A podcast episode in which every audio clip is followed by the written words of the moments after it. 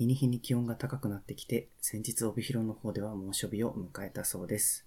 僕の住んでいる地域でも朝暑くて目が覚めたり、日中外に出ると太陽の日差しがじりじりと肌にダメージを与えてくるような辛い日が増えてきました。暑いのは本当に苦手なんですけど、これから夏祭りだったり、ビアガーデンだったりとイベントがたくさんあるので、これから楽しみです。先日、らしくあるラジオのしゅんさんと野立推しにニセコの方まで行ってきました。そこでなんと初めてのコラボ収録をしたんです。あいにく天気には恵まれませんでしたが、すっごく楽しくて編集しながらニヤニヤしてしまいました。先にらしくあるラジオの方でもコラボ会らしくある雑魔配信中です。ぜひそちらも聞いてください。それでは雑魔の方でのコラボ会雑魔らしくあるスタートです。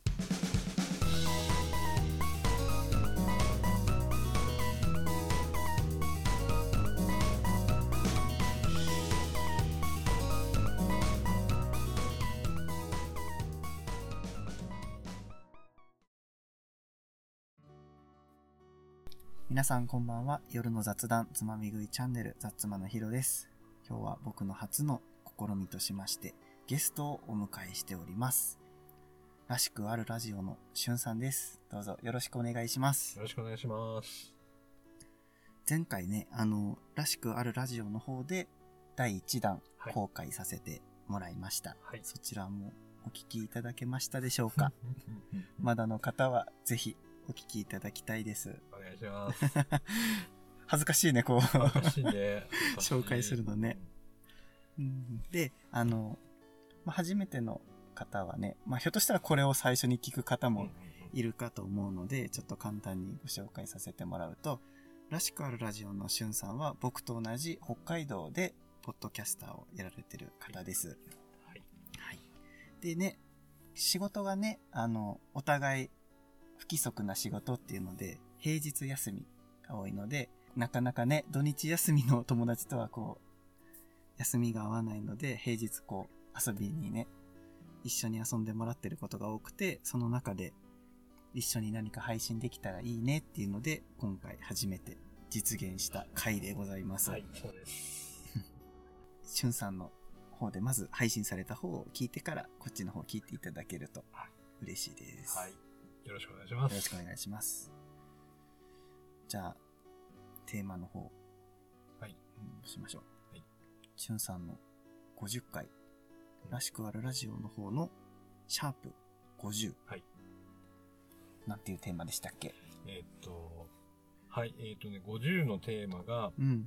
重いテーマの割に薄い話ということで、うん。えー自分がゲイとしてきた流れをね、うん。話してきました。うん。50年分。うん。うん。50年分。はい。0歳からゲイだったって。というところでのうん。50年分だけど、まあ、ゲイの話の割には内容が薄いというね、いやいや、そんなことなかったですよっ。という感じでね、話なんです。うんはい。じゃあ今日、ゲイって生きづらいところいっぱいあるよねっていううん話ちょっとしてみますか。そうですねう。ん。しゅんさんなんかゲイとして生きていく中でうん。生きづらいなって思うことって思いつくのはどんなことありますか？幼少期ってやっぱり、うん。ね、いろいろこう、女の子見たいって言われたのってうん。あると思うんですけど、み、皆さんね。うん。あの、そういうのって傷がやっぱり残ってるなっていうのうんはあるかなって、生きづらさっていうかね、そういう傷がうん。残ってるなっていうのはあるしう、ん。あとなん、うんと、うん、残ってる。結構そのなんか、子供の時ってこう、悪口がものすごいストレート、なんかあ、の、オブラートに一切包まないさ、うん。なんか前他の人のツイートとかでも見たんだけどさ、やっぱ男の子よりも女の子の友達が多いとかさ、で、その、まあ、人によっては女たらしっていう言葉を言われたりとか、あとは男女って言われたりとか、うんおかまちゃんとかさ、うん。こう、結構ストレートなうんやりとりあるじゃん、子供の時って。で、それってさ、ほんと子供の時の言葉だけど結構記憶に残るよ、うん残ってるね。うん。はいつまでも残ってるなって思うよね。ね。うん。あれね。うん。え、あれってさ、うん。正直社会人になった今でもさ、なんか、あるじゃん、そういう。いざなんかその結婚しないのかとかさ、してないってことはなんか問題がある人なんじゃないかっていう目で見られたりとかさ、ダイレクトに言う人もいれば、うんこそこそって陰で言うのをさ、第三者で聞くパターンもあれば、自分のことも言われてんだろうなとかね、思う場合もあるからさ、うんそういう生きづらい感じあるよね。あるねう。ん。あとあの、まあ今はあれだけど若い頃って、うんその、彼氏のことを彼女って置き換えて喋ったりとかうんっていうのもなんか自分の中では違和感はあるんだけど、うんうん。もうそうやって喋らざるを得ないってうん。いうか、っうん。ていうのはあってるよね。あるよね。うんなんかその、彼女として話すとしてもさ、じゃあ写真見せてってなったらちょっとどうしようってなったりとかさ、なんかいるのにいない体で喋るっていうのもさ、うん、うんなんかすごい大事にしてる彼氏なのに、なんかいないものとして喋るうんこの罪悪感というかさ、んそういうのもあるよね。うんうんまあ、ただね、自分の時はまだあの、スマホがない、20代ってスマホがないから、うん。写真見せてって言ってもまだあの、紙の写真しかないから、ああ、そっかそっけか。携帯も、あの、まだ画像がすごい荒いような時代だから、うん。そこまでね、写真見せてっていうのはなかったのね。うんうんうん。だから、どっかにいるんだなっていう体で喋ってるところもあったけど、ああ、そっか。うんだからそこまでのね、こう、なんていうの、罪悪感っていうか、うん嘘ついてる感はなかったけど、でもやっぱり、ね、不自然だよね。自分の彼氏のことを彼女って言いながら喋るっていうのはね。うんうん。っていう、何、葛藤というか、もやもや感は、あるよね。生きづらさの中にはあったかなっていうのがあるね。なんかその、しゅんさんが幼少期の時に比べたらさ、まだあの、LGBTQ に関して、理解はこう、うん理解しようっていう社会の動きにはなってきてるわけだけどさ、正直なんかそんなに、あの、理解が進んでるなって実感できるのは、ことはあんまりないんだ、まだ。ないない。うん。うんやっぱ結婚して家庭を持って一人前っていう考えはひしひしと感じると職場でもそう。うん。確かにそれはね、うん。あるし、若い頃はやっぱり言われてたし、うん。で、まあまあ、俺はあえてね、身内というか家族とか、うん。あの親戚関係から離れてるから、うん。そこまで攻撃的に言われることはなかったけど、うん。まあ帰ったら結婚はしないのかいっていうのはね、うん。言われながらごまかしてたけどうん。ね。なんか普段会わない親戚こそ言ってきたりね、あの子は結婚してる次はあなたじゃない？みたいな空気感もちょっとね嫌だなっていう。ちょっとそれが親戚と疎遠になる理由だったりもするしね。でね、一回ね、うん。父親から、まだあの、弟夫婦がいるんだけど、うん。弟夫婦に子供がいない時に、うん父親から孫が欲しいってね、電話が来たことがあったんだよね。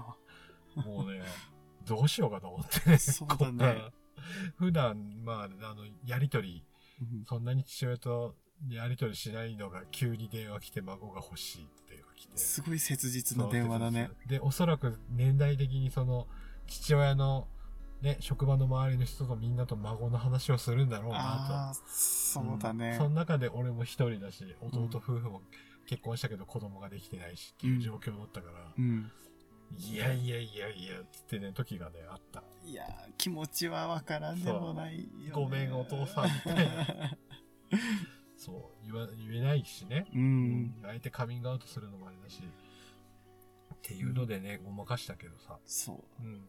まあね、でもね、その後弟のとこにも子供ができたから、うんうんまあその問題は解決したんだけど、うんうんうんもう一切うちの親は何も言いません、今は。あえ、まだ言う世代的に。ーうーんとねうん。おじいちゃんおばあちゃん世代は言うね。あそれこそあのこの間、まあ、おばあちゃんが亡くなったんだけど、うん。亡くなる前とかまでヒロの結婚式に出るまでは死ねないって言ってて一生死ねないじゃんっていう。言われてた、俺も言われてた。うんなんかその命をさ、うん。ちょっと絡めて言われるとさ、ごめんってなるた。北海道に結婚式のために行くからねって言われてたもん、ずっと。ねうんえ、もうそれだけを楽しみに生きてるぐらいな感じで言われたらさいやなんて言ったらいいかっていうねうんあったよね。そうね。ねなんかそのねうん申し訳なく思う必要なんてないのにさ、うんなんか申し訳なく。思いながらね、生きてる生きづらさはあるよねあ。るねう。。うんあとなんか、そのカミングアウト問題もあるじゃ。うんん俺あの、え、のんけの友達にさ、カミングアウトってしてる？うん。してないうんうんとね、学生の時のやつにうん。したけどう、ん。縁が切れた。あ 切れたのは、その、ゲイだから、ゲイって言ったからじゃなくて、ただ単に距離の問題ー。うん。とか、あとその、携帯がある前の友達だから、学生、自分の学生時代で携帯とかないから、うん。あの、引っ越し云々の中で結局切れてったっていう感じ。ああ、そっか。ん物理的な距離もあればね会そうう機会もなくなればうん連絡頻度も。そう。だから学生時代の人らって本当によっぽど仲がない限りは、うん携帯なかったから、うん。だいぶ切れたかもしれないなっていう,、うんっていうところで一人だけ、なんでタイミングで言ったか覚えてないんだけど、うんなんかね言ったことがある。うんある？あるね。でも、なんか大学生の時とかうに、やっぱその、彼氏彼女の話ってすごいあって、うん。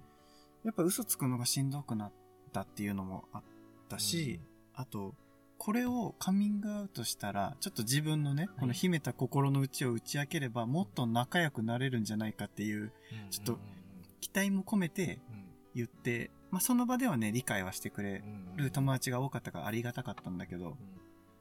まあ、だからといって、すごく仲が深まるわけでもなく、うん。あえて触れないよね。うん、あえて触れ、向こうもさ、どこまで触れていいものなのかっていう、あるよね、うん。あえて触れてな、触れてこないっていうのはあるけど、うん、でも基本的に俺やっぱり、その、子供の時にその言われたことで、うん、蓋をしちゃったから、うん。自分の中でうん、ね。だから、あえて人に言うっていうような生き方はしてこなかった。なるだけ隠すみたいなうん、うん。ところはあったかもしれない。冒頭でも言ったけどさ、うんあの、しゅんさんと俺ってさ、うん年どのくらい離れ、10、十20年弱ぐらいは離れてるうんじゃん。うん。だから、その、しゅんさんたち世代ってさ、うん、俺が感じてる以上にさ、うん。その結婚してうん。子供持つのが当たり前っていうのがさ、根強いうん、うん、世代じゃん、うん。なんか。うん、だからなんか、なおさらね、そう、打ち明けにくい環境ではあったよね。受け入れにくい。どどれだけ出さないようにするかみたいなぐら下手したら、その子供の時に言われたうん。女の子みたい、オカマみたいっていうのをどれだけ出さないようにするかっていうのが一番の優先してたところかもしれない。でもなんかもう、結構もう子供の時からゲイだからさ、うん何をしたら普通なのかもうちょっとわかんないとこもあるよね。うんうんまあね、うん。だから、あれだけど、まあまあ言わない、あの自分のことは言わないでうん、これまで来たし、うん。これからも、まあまあ仲良くなっ、うん、まあ今ね、ゲイの友達ばっかりだからね、うんあえて言うこともないけどね。ね、ゲイの友達ばっかり。ゲイかおこげしかいないわ、友達。あ、でもその中でね、うん。ポッドキャストやるようになって、うんまあいろんな人と知り合う中でね、もともとほら、ゲイのポッドキャストってことでやってる中で、うん。聞いてくださってるリスナーさんの中では普通の女性の方とか、うん。ストレートの。ストレートの女性の方がいる中で、ゲイの旬ということで喋ったり、うん関わりが持てるようになったっていうのが、うん。新鮮というか嬉しいというか、うん。なんだろうね、解放できてるっていう感じがね、最近するわけなんだよね。なんかその、隠してるっていうモヤモヤをんうんうんなく話せてるっていう。そうそうそうそう。ね、今までやっぱり、のんけて知り合うとさ、うん。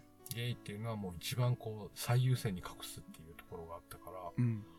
今こう、ゲイとして知り合えるっていうのは、いいよねって。うんうんスペースとかもしたりするからさ、そういう女性の方とかともね。うん。で、自然に話ができてるっていうのは、気が楽というかなんだろうね。ストレスなく喋れてるっていう感じ。そうそうそうそうそう。それはあるよね。うん。また優しいもんね、スペースとかさ。うんこうやってくれる人たちって。ね別にゲイだから、こう、仲良くしたいって思ってくれてるわけでもなくてさうん、うんうんうん純粋にこう配信とかさ、聞いて、あの、なんかこう、仲良くなりたいって思って喋ってくれてる人が多いから、うんそういう居心地の良さもあるよね、うん喋ってて。そうそうそうそう。っていうのを感じるよね。うん。ってなったらね、なんかその、ゲイであることは別にね、うんあの、生きづらいうんことばっかりあるわけでもないっていううん。むしろ、いいことが多いんじゃない？そうだよね。うんだってなんか、ゲイじゃなかったらうん、関わらん、関わりが、ななんていう表現したらいいんだろう。出会うことがない。あ、そうそうそう。だって、そもそもねうん、年代違う人とね関わる機会って。多分ゲイだからこそっていうところもあるよね。うんうんうんそうなんだよね。うんだから、こう、世界が広がるというか。うんうんだからよく、昔とかだったらなんでそんな知り合いがいるのっていうのは不思議がられるんだけどさ。そうだね。ううんん。いや、まあまあ、つって、ごまかしてはいたけど、まあそういうのも含めたら、やっぱりちょっと生きづらさはあったのかなっていうねうんう。ん。なんでそんな友達いっぱいいるのっていうのはうん。言われたけどさ。人柄？人柄かな。自分じゃ言わんけどね。でもうん。ねいや結構、のんけの人って思わぬところを突っ込んできたりするよね。そうねん。って思うのは、ちょっと戻るけど、戻るけど、生きづらさになるけどね。うん。うん。ただね、このポッドキャストやるようになってからね、本当に日本全国、いろんな人と知り合い、友達、うん。やりとり、いろんなのができてきたのは良かったよなと思うし、うん。まあ、まずその、ね、あの、本州から北海道に来て、うん。学生の時はまあ学生、学校の中の友達で、いきなりポッと就職で出てきた札幌でね、うん。誰も知り合いがいなかった中で、こう、世界が広がっていったっていうのはやっぱりゲイでよかったなっていうのうん。はあるよね。うんうんそこなのかな、一番って。うん。で、また、ポッドキャスト始めてうん、さらに広がったよね。広がった。だって、しゅんさん、俺が今まで友達になった人で、うん一番年が離れたお友達。そうね。うん。なんか知り合いは、まあね、うん。いたけど、こうやって一緒になんかご飯食べたりとか、それこそポッドキャスト一緒に今もやってるし、うんそういう、なんか友達って言えうんる感覚の人ができたのは本当ありがたいなっていうの。ありがたいです。ありがたいです、うん本当に。うんね、だから、その、年は関係なく、うん。こう、付き合えるっていうのは、うんゲイの良さだよね。ね。うん。あんまり関係なく、か、うん気にしないで。うん。そのね、年の差でね、うん。うん。あんまり、あ、同じこと言っちゃった。う同じこと言うわ。うん年の差で、あの、あんまりそう、そこにこだわることなく話ができて関係を続けていけるのはね、すごいいいことだよね。うんで、またさ、うん。その年の差がね、面白かったりするんだよね。うん自分がないものをさ、うんうん。相手が持ってて、うん面白いんだよな、年の差の友達っていうのは、っていうのを感じる今日この頃だね。うんうん。またそれをさう、んしゅんさんはあの、寛容に受け入れられるから こそもあると思う。その受け入れられない人はちょっとその年の差がさ、ねうんネックになると思うけど、老害って言われるの、そういう人が。老害って言われるの。言われないように気をつけようね、お互いね。気をつけなきゃ、本当に。いや、でも受け入れられる心が大事だよね。うんうん若い、いろんなことをね、うん。うん自分のこの、凝り固まったりせずにっていうね。俺たちの時が最高だったって言うとちょっとね、うん。あの、老害に片足突っ込んじゃうからん。まあでもね、最高は最高だったよ。若い頃は若い頃で楽しかったし、うん今も楽しいしっていうところだよね。そう、だから結婚問題とかもね、うん。うん。あの、まあ30、40前ぐらいまでには言われんだけど、うん。それを越すと、最近俺のなんか立ち位置って趣味に生きてる人みたいな感じになあってて。あ、いいじゃんいいじゃん。もう突っ込まれなそう、くて。全然結婚とか彼女とかにっていうのはね、全然わかんない。あと、若い人からしたらさ、50のおじさんが一人でいろんなことやってたら突っ込めないのかっていうのもあるかもしれないけど。でも、うん、こういう生き方もいいかもって見てると思うよ、多分。ね、それはね、言われる。趣味に生きてる感じがいいっていうのはね、うんうんまあまあ山の話ばっかりもするしね。うん。なんかそういうのはいいねっていうのは若い子には言われるから、うんまあ時代も変わってきたのかもしれないよね。うん昔に比べてさ。うん。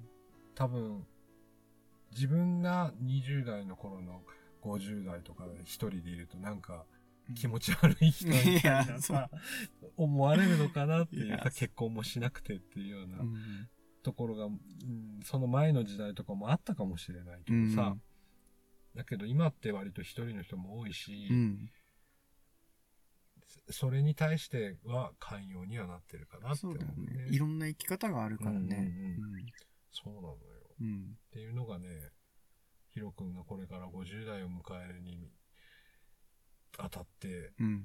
あの、迷うことじゃない、なんて言うんだろうな、困ることはないよっていうのを、おじさんは言いたいかもしれない。